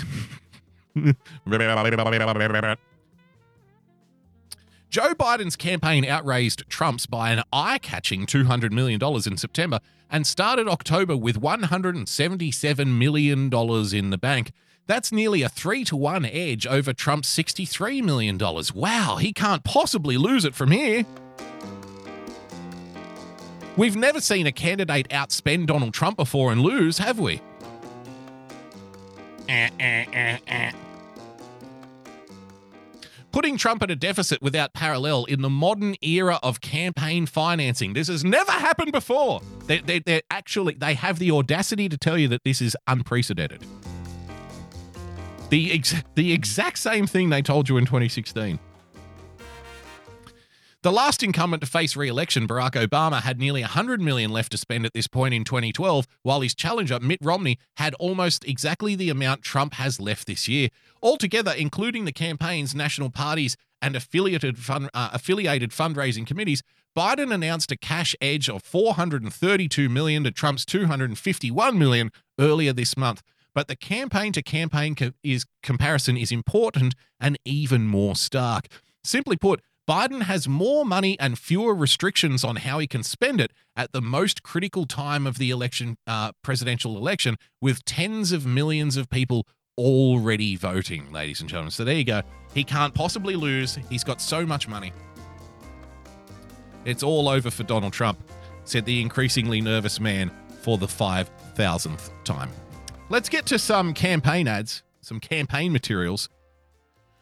Now, this was very cute. Joe Biden tweeted this little ad out, this little terrible, why? Hey, I know the link is safe, thank you. Well, is it I will vote dot com? This link is safe. Thank you for keeping me safe, Twitter. Thank you for keeping me safe. It's in the bag for Biden, Marcus Flembrain in chat. Have a listen to this, Joe Biden. I, I thought that we were past, like, and this is on me. This is like, this is something that I've gotten wrong. I will tell you when I get shit wrong. Trust me. This is something that I've got real, I've, I've gotten so wrong. I genuinely thought in twenty sixteen that we had reached a point where people would be no longer willing to go along with the empty, vapid, um, you know, superficial political language that we'd all been dealing with for the entirety of our lives, right? I thought that we were past that. I thought we got into a stage where collectively, regardless of which side you're on, people were sick to death of the uh, empty platitudinal nonsense that politicians, uh, politics had become synonymous with. You know what I mean? Uh, I was, I was wrong, because four years on, it's gotten far, far, far, far, far worse. They've, they've, forget double down, they've tripled down on it. The empty language of saying things without actually saying things is far more pronounced now than it ever was before. Have a listen to this. Joe Biden tweeting this out, this video. Listen to this shit. Together, we can put an end to the last four years of darkness, division, and chaos. We can unite, mend our wounds, and begin to heal. What the hell does that mean? That is nothing. That is nothing speak. That is empty platitudes. That is superficial nonsense. That means nothing. But they will just say it and they will repeat it like it matters. I've made this point before and it's worth making again. The politicians who talk about unity, right? Um, we need unity, we need to work together and stand together, yada, yada, yada, yada, yada. That only works when there's no need for it, right? Follow my point here. It's very easy to make these announcements about we need to put the division behind us. We need to come together and work together and stand together and put unity and tolerance at the top of the list of priorities, blah, blah, blah, blah, blah, blah, blah, blah. That only works when there isn't division. Because when there is division, you know, they say Donald Trump needs to say things like this. Like, I know I'm coming at it in a lot of different ways. Think of the absurdity of the modern journalist, where once upon a time it was a journalist's job to disseminate political speech, right? And break it down and like break through it, break through the rhetoric and get to the point behind the empty words. Now they just repeat the empty words, and more than that, they demand politicians use the empty words. So for the last four years, they've been saying, Donald Trump, you need to make more speeches about unity and tolerance and all. You need to make more empty platitudinal speeches. They openly admit that it's empty and platitudinal and superficial, but they don't care. You just have to do it anyway. That's the modern journalist now. But those speeches of the lofty rhetoric and, you know, the high moralism, the moral high ground and stuff, that only works when there's no need for it. Because all of the speeches over the last thirty years that were talking about unity and working together and peace and love and harmony and tolerance meant precisely fuck all when cities were being burned to the ground. Right? You know, somebody throwing a Molotov cocktail at a police station is not going to stop because the mayor of Portland says we need to be united and not divided. You know how I know that? Because we watched it happen. We literally watched it happen. So while the politicians were making all of the big lofty speeches, we need to stand united against Trump's hate, love, not hate, Trump's divisive, we can't be divisive, we need to be united. People are like, yeah, that's great. I'm going to get myself a new fucking L C D T V. Thanks anyway. I'm going to get myself a pair of Nikes. Go fuck your mother. You know what I mean? It didn't make any difference. So it only works when there's no need for it. And I'd legitimately thought in twenty sixteen that we had all come to a realization, we'd all figured that out, but I was wrong. Because it continues uh, unashamedly to this day. Have a look at this. I want to ask every single American, no matter what party you normally vote for, to please take a moment to pause. Uh-huh. Click off the news. Think about how you felt over these last four years, how quickly things have turned. Click off. I love this. Click off the news. By the way, this ad, uh, Joe Biden tweeted this ad out the day of the New York Post story about Hunter Biden's laptop. And there's more to come on that. That story is developing really quickly. And I'm just I'm just waiting. I'm employing the forty-eight hour rule on the Hunter Biden story, okay? I'm just waiting for the first forty-eight hours where there's a whole bunch of accusations swirling around and a whole bunch of denouncements swirling around. I'm just waiting for that to settle a little bit before I start attacking it. But it's not it's not looking good for Joe at this stage, but that's all I'll say. I have yet to make a determination. But I will, you know, we will cover it at some point. Premier seventeen, nothing will be done. I tend to agree. Based on all the available evidence we already have, I tend to agree. Um, but that doesn't mean that it's not worth covering. You know what I mean? So I am, I am taking a back seat on that one for now. But what a coincidence that this ad would come out the day of the New York Post Hunter Biden story. Michelle Obama telling everybody, hey, turn the news off. Don't watch the news. You know, there's really no reason to be watching the news right now. You should go, you should only be watching Joe Biden's Twitter account. That's the only thing you should be watching. Forget about the news. You know, for the last four years, Donald Trump has been calling the news fake news. He's been attacking the press. He's been diminishing Uh, our democracy by attacking the press, and it's not right. Oh, uh, breaking news. Hunter Biden's laptop has come out. Oh, you should turn the news off. You should absolutely stop watching the news. Don't don't don't worry about the news. Forget about the news. How cute is that? American, no matter what party you normally vote for, uh-huh. to please take a moment to pause. Click off the news. Think about how you felt over these last four years, how quickly things have turned. Uh-huh. And then think about what the next four years could mean for our country's future. Hopefully more of the same. The message we will send to our children about who we are and what we truly value. Think about... Yes, hugging your children through a plastic sheet.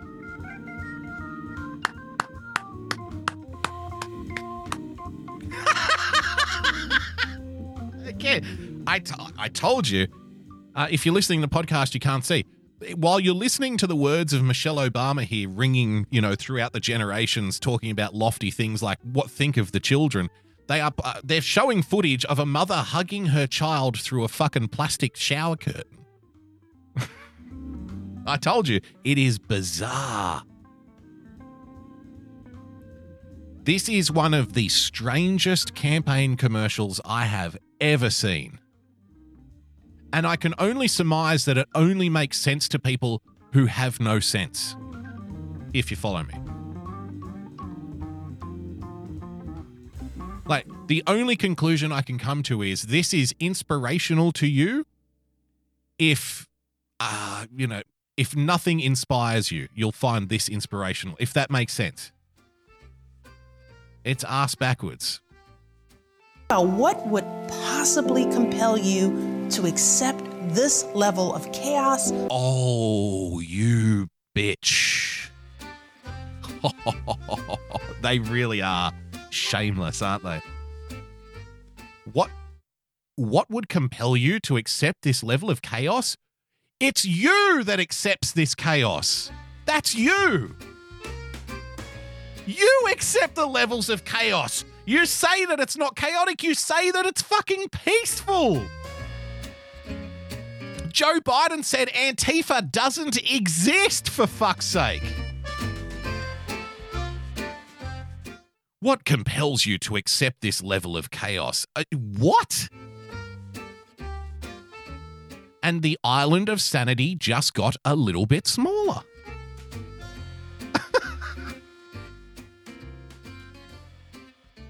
Exactly. Cabaret Z in the chat. Why would you take the dick we've been throwing? Exactly. They have, it's, it's, and I, I, I mean, you have to have, you have to have a head made out of solid fucking oak at this point to not realize that the people creating the chaos are now saying you need to vote for them to make the chaos stop. Like, it's, it's so fucking obvious.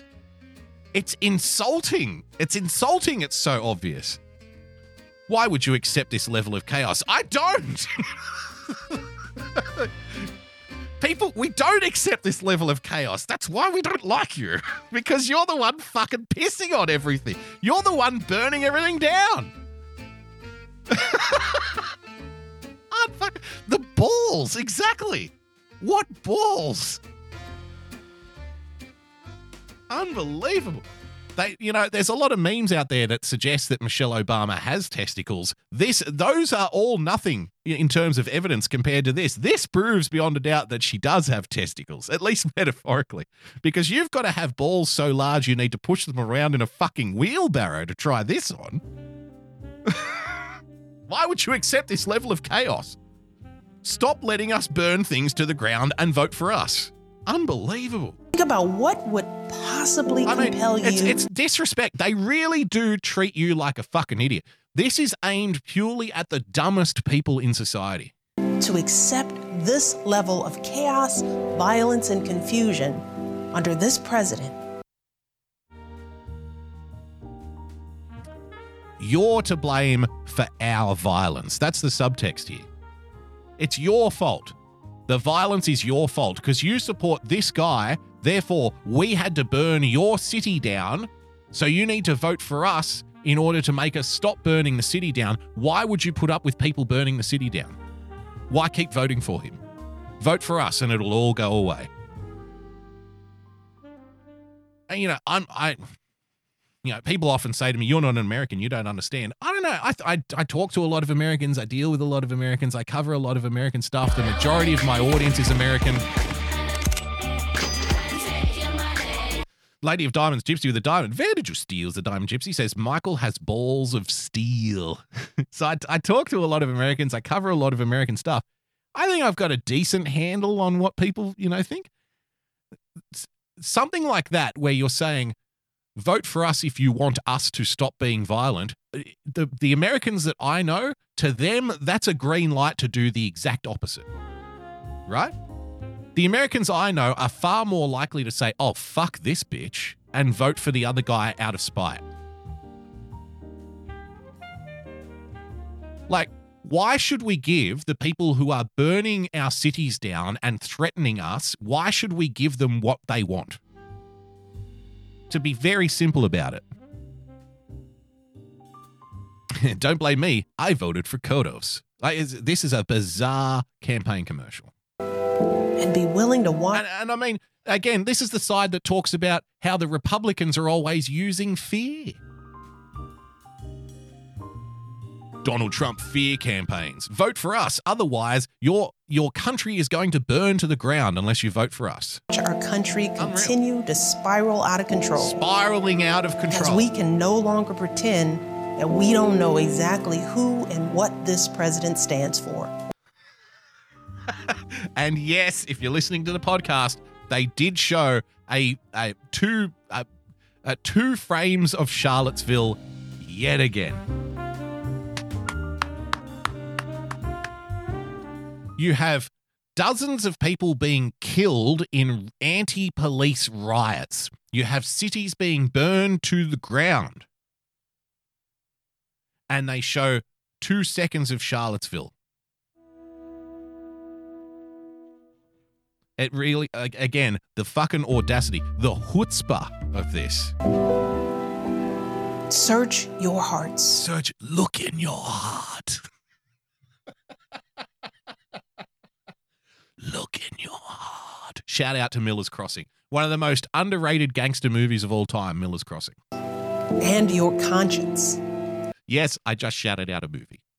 Go to I. This guy doesn't. Most people write to movie stars. This guy writes to movies. Dear Die Hard, you rock. I will vote dot com to request your ballot and make your voting plan right now.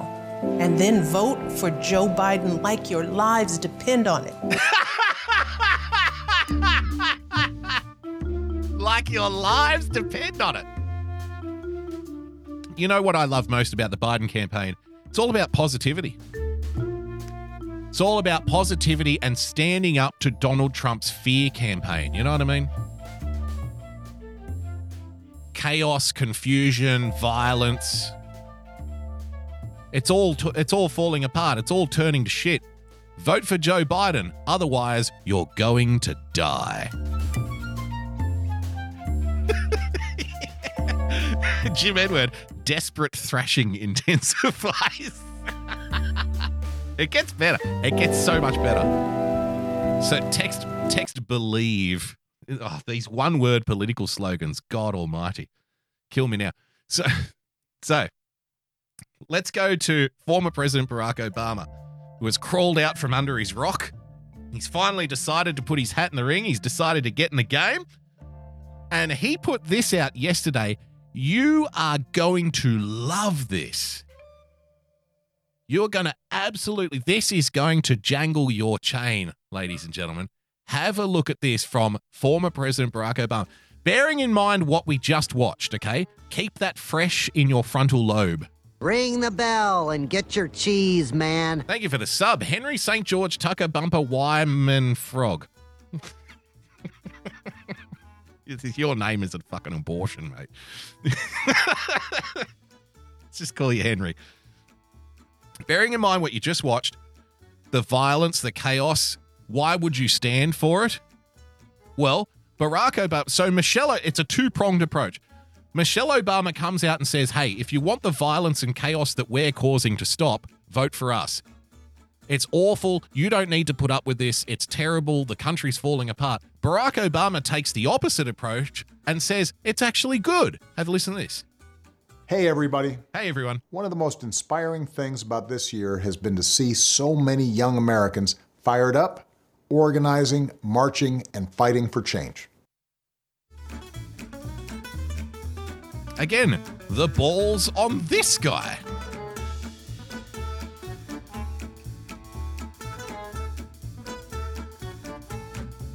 I'm sorry, Barack.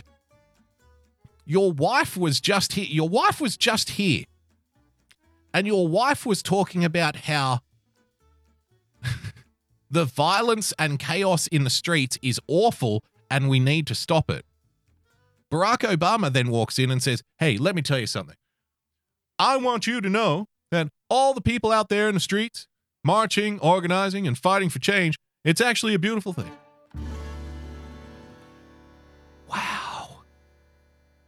You are being, I, I need to put this delicately so it doesn't seem like I'm coming across as arrogant or whatever. If you're a committed Democrat and you're believing both, like surely you can see how these two um, points of view contradict one another, right?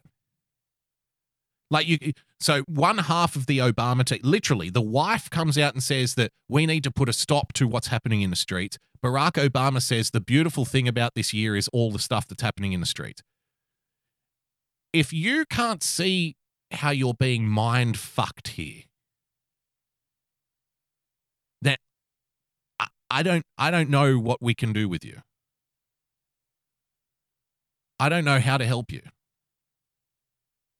And you probably don't want help. You probably think that it's perfectly reasonable to hold simultaneously the view that the chaos in the streets needs to stop and it's a good thing.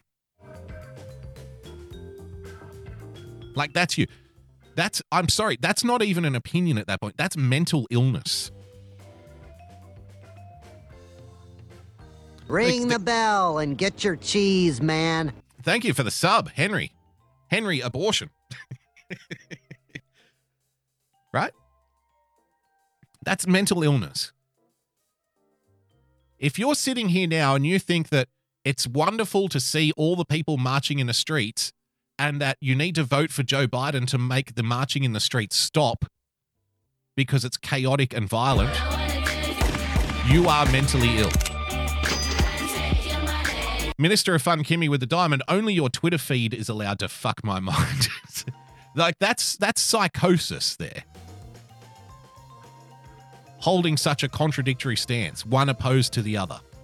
And again, I don't know what we do with you. I don't know how we can help you. Let's carry on. Your generation can be the one that creates a new normal in America. There's that word again. The new normal. They are really pushing the new normal, aren't they? The new normal has gone beyond something that, you know, the health reporter on C N N will say. It's gone beyond what the health bureaucrats will say. It's gone beyond official health department policy. The new normal has now become literally campaign material.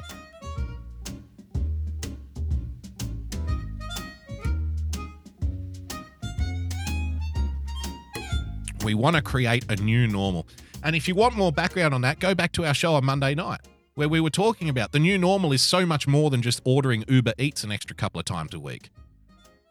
The new normal, baked into the concept of the new normal, you have to go to the World Economic Forum and look at the Great Reset, which is part of the fourth industrial revolution. Ring the bell it sounds and get like, your cheese, man. It sounds like I'm just making words up, right? The Great Reset, the fourth industrial revolution. It's not. This is all part of what the new normal is going to be. And the testing and the masks and the distancing, that's only a very small part of it. What they are talking about is an economic reset. Thank you for the sub, Henry. Let's carry on. One that's fair, fair. Where the system treats everybody equally and gives everybody opportunity. We can come out of this moment stronger than before. Voting doesn't accomplish that on its own. Oh. But we can't accomplish that without voting. I know there's plenty out there to make people feel cynical. Really? Like, and, like this campaign ad for one.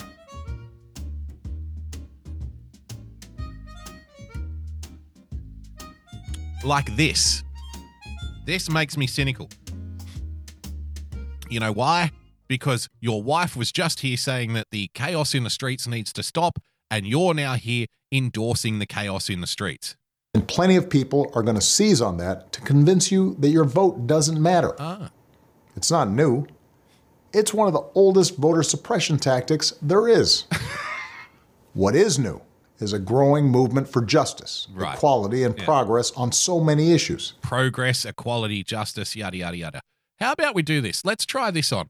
Because Barack Obama is so inspired by what we see in the streets, why don't we overlay? Why don't we do the real campaign commercial here? The coronavirus death. Here we go. Okay. Um, let's try this. Let's try this one. Let's see how we go here.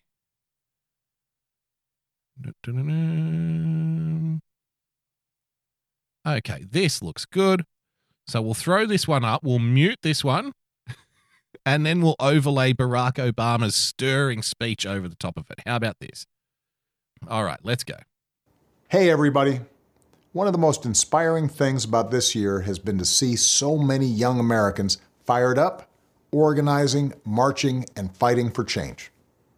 Your generation can be the one that creates a new normal in America, one that's fair, where the system treats everybody equally and gives everybody opportunity. We can come out of this moment stronger than before. Voting doesn't accomplish that on its own. No, I want the violence. But we can't accomplish Show me that the violence. Without voting. I know. God, it's it's funny that it's it's getting increasingly difficult to actually find riot footage on YouTube. Who would have thought, huh? Who would have thought? Um, maybe this is better. Maybe we'll do this one. Yeah, how about this will work? All right, let's go. Now let's do it. All righty. Go. Take it away, Barack Obama. Hey, everybody. One of the most inspiring things about this year has been to see so many young Americans fired up. Look at that. Look at the inspirational. Look. Look at the inspiring footage of people getting fired up. They're so fired up, they're spontaneously combusting in their cars. They're so fired up that buildings are just burning down the de- b- burning down around them. It's amazing. They are so fired up about this. It's been so inspirational. Hey, everybody. One of the most inspiring things about... Scott Vogler with the diamond. Timing game on point. Sometimes, Scott, the universe just smiles on us here in the streaming community. Sometimes things just work out the men- the way that they're supposed to. This year has been to see so many young Americans fired up, fired organizing, up. marching, oh, and fighting up. for change. Your generation can be the one that creates a new normal in America. One that's fair, where the system treats everybody equally. Look at this new normal. I'm looking forward to this. We can come out of this moment stronger than before. Voting doesn't accomplish that on its own, but we can't accomplish that without voting. I know there's plenty out there to make people feel cynical, mm. and plenty of people like are going to seize on that on fire to convince you that your vote doesn't matter. It's not new. It's one of the oldest voter suppression tactics there is. What is new is a growing movement for justice, justice. equality, and progress equality on so many and issues. Justice. That's what it's all about. This is really a tipping point. It's a tipping point. And that momentum only continues if we win this election. Oh, I hope it continues. In times as polarized as... I hope, the, I hope the momentum continues, because look at this. The cop car with pig written on the side of it that's been set on fire by these uh, inspirational young people searching for truth and justice, which Michelle Obama says is Donald Trump's fault and it needs to stop, whilst Barack Obama says it's a wonderful thing that we need to keep going. We need to we need to maintain this momentum. it's, it's, like I said, you're being mind-fucked. Your mind is being treated like a cheap whore. Look at this. Maintain the momentum, huh? You should be so fucking lucky. Only continues if we win this election. In times as polarized as these, I had a point. I forget. Equality and progress on yeah. so many issues. This is really a tipping point. Tipping point. And that momentum only continues if we win this election. Oh, look at me. I'm rambling again. Victor Von Troom. This reminded me of a certain South Park episode. Boo-bye. Ring the bell okay. and get your cheese, man. Thank you for the sub, Henry. Let's see what Victor sent us. It's always good. Puff Daddy? Your friend Kyle told me you don't understand the importance of voting. Apparently you haven't heard of my Vote or Die campaign. Vote or Die? What the hell does that even mean? What you think it means, bitch. Very good. Very good reference. Perfect, in fact. Ah! Dun, dun. Vote or die, motherfucker, motherfucker, vote or die. Yeah. Vote or else I'm gonna stick a knife through your eye. Democracy is founded on one simple rule. Get out there and vote or I will motherfucking kill you. Hey, everybody. Yeah. I like it. One of the most vote, inspiring bitch, things bitch. about this Shake year is to see vote, so bitch, many young bitch. Americans fired up, mouth, roof, organizing, marching, and fighting for change. I said, your generation bitch, can be the one that creates a new normal you. in America. One that's fair, die, where the system treats everybody equally. Can't run from a thirty-eight, go ahead and try. Let your opinion be heard, you gotta make a choice. Cause after I slit your throat, you won't have a fucking vote. Voting doesn't accomplish that on its own, but we can't accomplish that without voting. I know there's plenty out there to make people feel certain. Get out there and vote or I will motherfucking kill you. Plenty of people are gonna seize on that to convince you that your vote doesn't matter. It's not new. Shake them titties when you vote, bitch. It's one of the oldest voter suppression tactics there is. Roof. Now get your big what ass is new is a growing movement said, for justice, vote, equality, and progress on so many you. issues.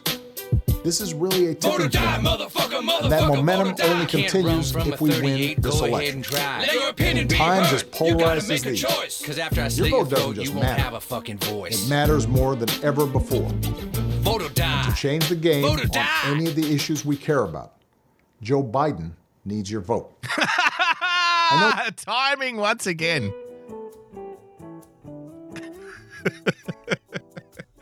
On that note, ladies and gentlemen, we might leave it there. Thank you so much for joining us on this Wednesday night edition of the Daily Boogie Podcast. Thank you to everyone who contributed tonight on D-Live and on Streamlabs. Thank you so much.